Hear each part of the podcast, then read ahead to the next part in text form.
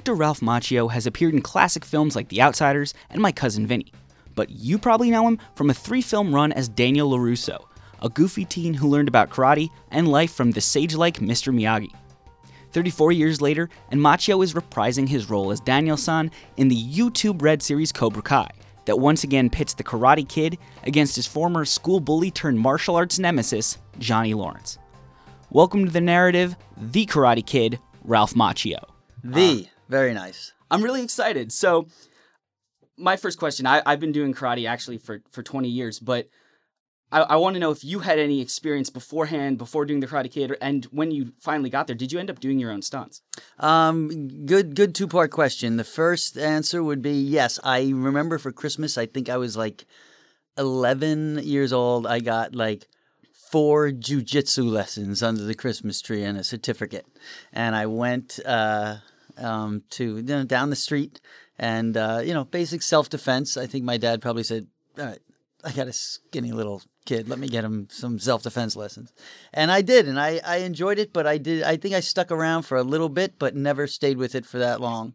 It was either Little League Baseball or you know, pretending to be Gene Kelly was my, my two goals at that at twelve years old, and uh, and so um, so yes, I did have a, a taste of it before 1983 when I had was thrown into uh, what now has become part of a legacy that people think I know martial arts. I uh, I did most of all my own stunts um, outside of in the film uh, in the Karate Kid original Karate Kid film the you know the being pushed down the cliff. Uh, I left that up to a great stunt guy to handle, and um, and there's a moment running out of the Halloween dance before LaRusso gets beat up by uh, uh, the Cobra Kai guys. There's a he, he's in the shower costume and two cars crash and he goes on the hood.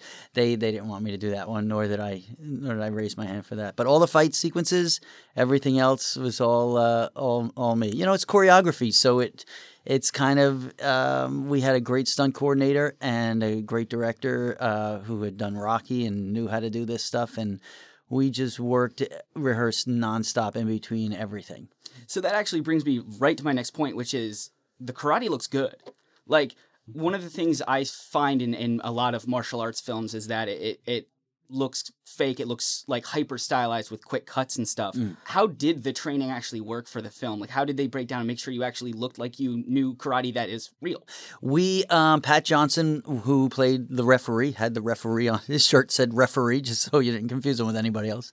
He was our stunt coordinator and martial arts. Uh, um, trainer.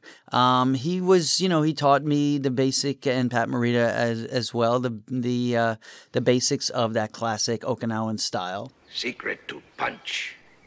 Make a power whole body. Fit inside one inch. Yeah. Whereas he would then train the Cobra Kai guys in that sort of aggressive, uh, you know, hit first, talk later concept. What do we study here? The way of this, sir! And what is that way? Strike first, strike hard, no mercy, sir! I can't hear you! Strike first, strike hard, no mercy, sir. So we, I, I think it was all about the the differences of the two and how they played against each other, which I think added to the authenticity of it as opposed to you know what is martial arts in films now which is everything from the avengers to anything batman superman spider-man that's all the movies are you know ant-man wonder woman. It's all it's uh, these all ninja flying through the air tricks um, that, that that have become sort of like video game fighting. So I think there's an authenticity to the the original Karate Kid and how that was was uh, done and paid homage and to respect to the the martial art forms that that were being you know brought forth. Yeah, and you mentioned that the Cobra Kai dojo has like a kind of a style. They're aggressive. One of the things that I want to know is that your fighting stance mm-hmm. uh, that you see the whole way through the tournament, you don't have closed fists. Correct. You have, for people who can't see this because you're listening to the radio, right. Uh, if you imagine an open hand and then you curl your you fingers curl to the, the top down. of the palm. Yes. Was that a conscious character decision, or was that how you were taught the, the martial art? that was uh, that was from Pat Johnson, uh, if memory serves. That was part of the open hand and all the Miyagi teachings, which we probably learned more even in the second in the Karate Kid Part Two. Um, karate means hand, open hand, and all, all that uh, stuff from that classic Okinawan style. So it was very much, you know, he would sit back, he'd have that one hand up curled like that, and the other fist sort of coiled back, as opposed to, you know, a squared off boxing kind of uh, um, fight stance. So, the director of the first two films was uh, John G. Avildsen, Avildsen, yes. and he also directed Rocky, Yes. seminal sports film, sports underdog film.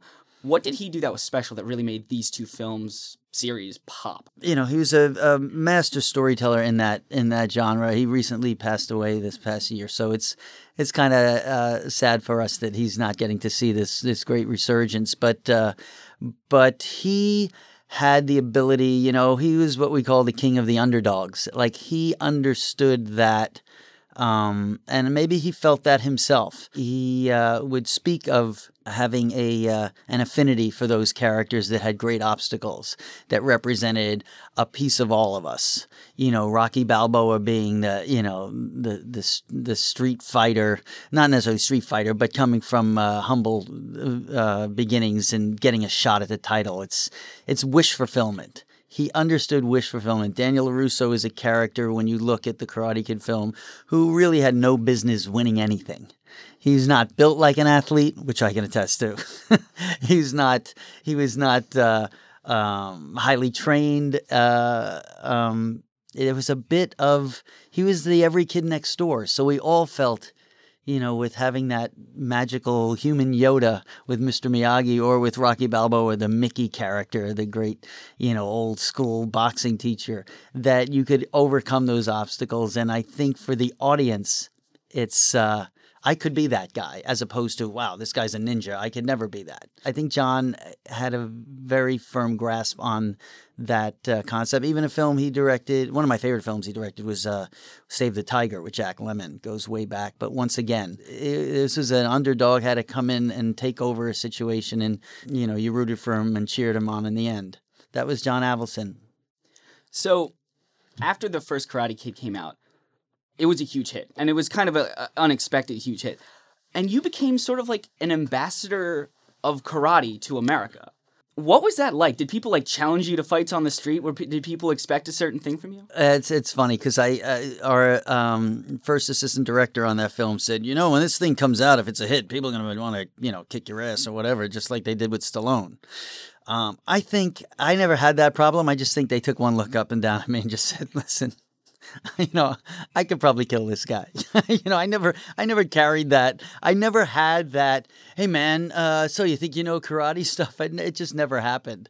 Um, but I think, I think once again, back to the sympathy of this character that was the every kid next door. He was the 98 pound weakling who was a little bit feisty, a little bit cocky, didn't know when to shut up, got himself in trouble, couldn't leave well enough alone, as they say, but uh, but had great heart and, and humanity about him, and and uh, and uh, that Miyagi Daniel relationship was just so you know so kind of magical that I think it was less about how Johnny Lawrence would approach him, which he now does in Cobra Kai, and there we are, 30 years later.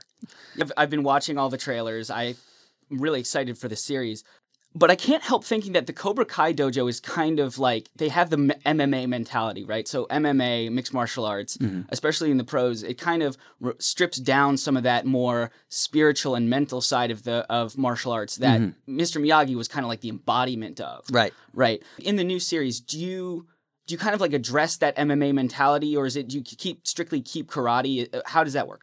Well, there is, I can tell you in the course of the 10 episodes um, in season one, and we're hoping, as I'm knocking wood, that we do this uh, for many seasons. Those Miyagi teachings, the influence in Daniel's adult life, which may not be as evident in the early part of the series, starts to pepper throughout and become an important part of the balance. Balance is key. Balance good, karate good, everything good. Balance bad, better pack up, go home. Understand? And yes, I said balance, uh, of the difference between the this sort of um, karate for defense only and finding your balance in life as in, in, in as much as in martial arts versus the strike first, strike hard, no mercy of Cobra Kai. So that is that comes to fruition in a way that I think that the diehard fans and the martial arts fans are going to enjoy tapping into again. in the original film, the the Cobra Kai, the all the cast of characters, only two of them are named with full names, and the rest have first names. And one of them, you don't actually find out what their first name is until the credits when you read it.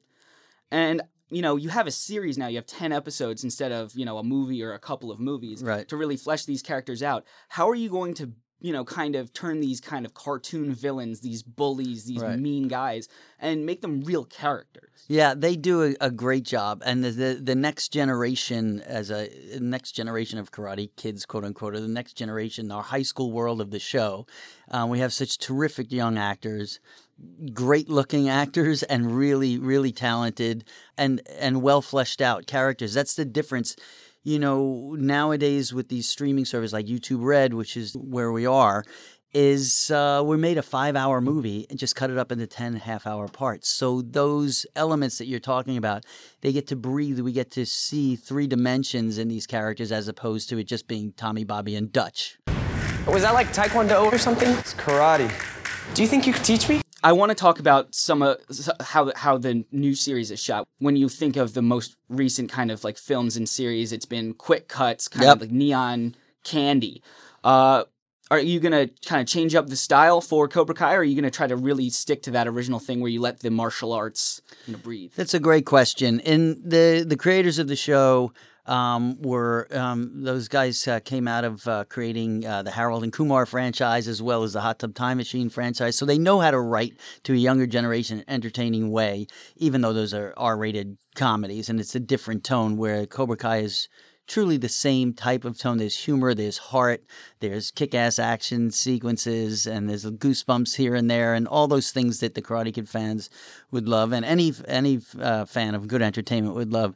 The you know the fight scenes are amped up a bit. It is 2018, but there are also moments that are pure nostalgia and feel very 80s as well, and they've done a great job of not abandoning what was great about storytelling back in 1984 and yet making it relevant and exciting for 2018. The kids are not going to get bored saying, boy, this is like a lame 80s movie fight scene. And the adults are not going to say, oh my God, this is like a video game. Where's the, the you know, where's the Rocky and Karate Kid of, the, of this all? So I think they do a, a nice job of, of uh, balancing both. There's that word again. Yeah, it keeps coming up. Who would have thunk? One of the first scenes of the Karate Kid 2 is Johnny. He gets rescued from his sensei by Mr. Miyagi. Right. But then he kind of leaves the franchise. He's really not there for the rest of it. Uh, but, you know, Cobra Kai picks up and guess who's back? It's Johnny. How has their relationship changed in the 30 years in between? Well, it's interesting. Um, that was what was so fresh about this angle in in, in visit revisiting these characters is that you know Jon, Josh, and Hayden are the, the writers of the uh, Cobra Kai show wanted to explore. Okay, what happens to a bully after thirty years? What what what if a guy is such a quote unquote jerk back in the day? What what is that adult what what does that adult turn into? And so they they mapped out sort of the backstory of what's happened to Johnny Lawrence since he was kicked in the the, the face back in 1984 what's 30 years been like for him? And his that's probably the best thing that happened to him in the past 30 years. So he spirals down and had a flawed life and it and you begin to learn what how that manifested itself from his childhood and flashbacks. And you get to understand that character a little bit more because Daniel Russo we sort of understood where he came from for the most part with his mom and coming from Jersey and meeting Mr. Miyagi and all those those things. And then what happens is for Daniel LaRusso, who's had quite a successful life, happily married, couple of kids, successful business. He's the auto king of the San Fernando Valley, and it's it's it's it's Johnny Lawrence's worst nightmare as he's constantly haunted by billboards of LaRusso or the success of this guy. And and when we meet Daniel LaRusso, he might have has lost a little bit of his way. Mr. Miyagi and martial arts haven't been in his life for the past eight years. So we begin to slowly but surely get where they are at this point. And when they cross paths, it is the first time since we all saw them together. Hey, hey, Anush, come here. Louis, get over here. I want you to meet somebody. gotta go. No, no, no, no, no. This is Johnny Lawrence. He and I go way back, right, buddy? This guy was the toughest dude in my high school. When I first moved here from Jersey, he and I we got into it a little bit. And for one, he's been living in the pain of it all. And for the other, it's been water under the bridge. But once Cobra Kai is back for Daniel LaRusso, that's just stirs up such I mean he got his ass kicked every other day um, by this you know negative it goes against everything he's learned and so from his perspective he's not going to let this happen and, and contaminate the community Johnny, you and I, this, we aren't. I think the the things that it will be fun to see addressed and and see how that Johnny changes the character is he might be reviving the Cobra Kai dojo, but it seems like he's doing it to help kids. So he's kind of taking his sensei's karate principles Right. and melding them with Mr. Miyagi's MO, which is, you know, these are people who need help and I'm going to teach them martial arts. Right. He that's that's his intention, and uh, and it's kind of cool. He's you know he's taking the nerds and saying you know this generation is you know it's this wimpy generation. Every kid gets a trophy. Everybody's coddled. You know, and he goes back to he's more he's old school. So there's there's uh there's some logic in that because the pendulum has probably switched swung too far the other way. But on top of that, he also can't get out of his own way of still still going back to that aggressive nature, which is not maybe the best thing to teach. Um, so it's a constant struggle for his character, and is a constant struggle for Larusso, who wants to snuff this out, but also wants to. You know, combat it in a positive way, but gets sucked down the rabbit hole a little bit till he has to refine his center and use the Miyagi isms to uh, to move forward. So the the series is coming out. That's big for people who are fans of the series, and and hopefully it'll draw in a whole series of new fans. And in 2020 in Tokyo, karate's in the Olympics. Yeah, Do you think that this is going to be kind of like that wave that happened in the early 80s with where karate has this kind of cultural renaissance again, which, you know, again started with the original Karate Kid. Do you think this is like that ha- you know, history repeating itself kind of? Well, I hope so, and and and I think it's uh, it's fantastic. I think one helps the other, and and they both could prosper. You know, it's you wonder why things work out at certain certain times. I mean, uh, people talk about over thirty years. People have come to me with Karate Kid reboot ideas or what to do, and I just always said, you know, things happen at a certain time for a certain reason, and it's it's not just casting, it's not just script, it's all of those things, but it has to have a little sprinkling of some uh, you know, some fairy does something that makes it that, that makes wax on, wax off, and sweep the legs. Something that people know in 2018. We didn't know that. You know, how did we know that was going to become pop culture? And so with Cobra Kai and and the timing now and karate in the Olympics in 2020, it seems like maybe all those moons are in alignment again, and there'll be a big resurgence and. And hopefully, for me, it's all about something positive coming out of it, entertainment wise, but also, you know, martial arts has a lot to offer. The Eastern philosophy, you know, centering yourself and and uh, and in life as well as in martial arts. You know, I think that's those are classic Miyagi teachings, and I think that's all stemmed from from the, the martial arts and those those uh, those theories. All right. So now I've got some questions that are a little less, little less uh, intense, a little more fun. Oh, the ones I will suck at answering. Oh no, th- th- these are the I, at Sports Illustrated. I have to ask some actual sports questions Okay. about like the big four sports. So in the Karate Kid film, you wear Chargers jersey, right. number eighty nine. That's right. Did you know who that was? That was that was pulled out of the wardrobe truck when we were saying what should he wear in this scene? What should what is he going to wear under the shower costume? And uh, and it was there were like two or three choices, and the director said, "Let's go with that." Okay, so you're not a secret and- Wes Chandler. No, fan. no, but everyone talks about it, and it's awesome. I love that it's now. People are trying to break into the reasonings of that and studying Wes Chandler's runs and saying maybe this is maybe this has something to do with the Halloween dance and why he ran in that way. First of all, I'm a terrible. Every time we shot that scene, the Cobra Kai guys ca- caught me in like 150 feet. They, they, the director was like, "Slow down," because you're outrunning Ralph in every take. So uh, Wes Chandler, I was not. Famously in the original Karate Kid film, there's a lot of household chores as secret training. Correct. So, how much of that deck did you actually sand? How many of those cars did you actually wax? Oh my gosh, I would love to say all of them. You know, it was like cut, and then they bring in the electric sander, they bring in the electric uh, uh, uh, polisher. You know, it's it's movie making. You just do you just do what you need to do for the for the the scenes.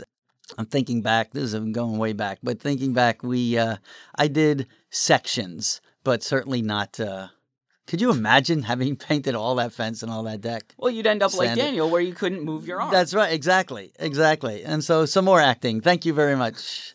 Yes. Acting. Again. All right. Well, thank you so much for being on the show, Ralph. Great to be here. an absolute pleasure, Awesome. and I can't wait for Cobra Kai. Yeah, Cobra Kai is a lot of fun. YouTube Red, um, May 2nd. It's there for everybody, all 10 episodes.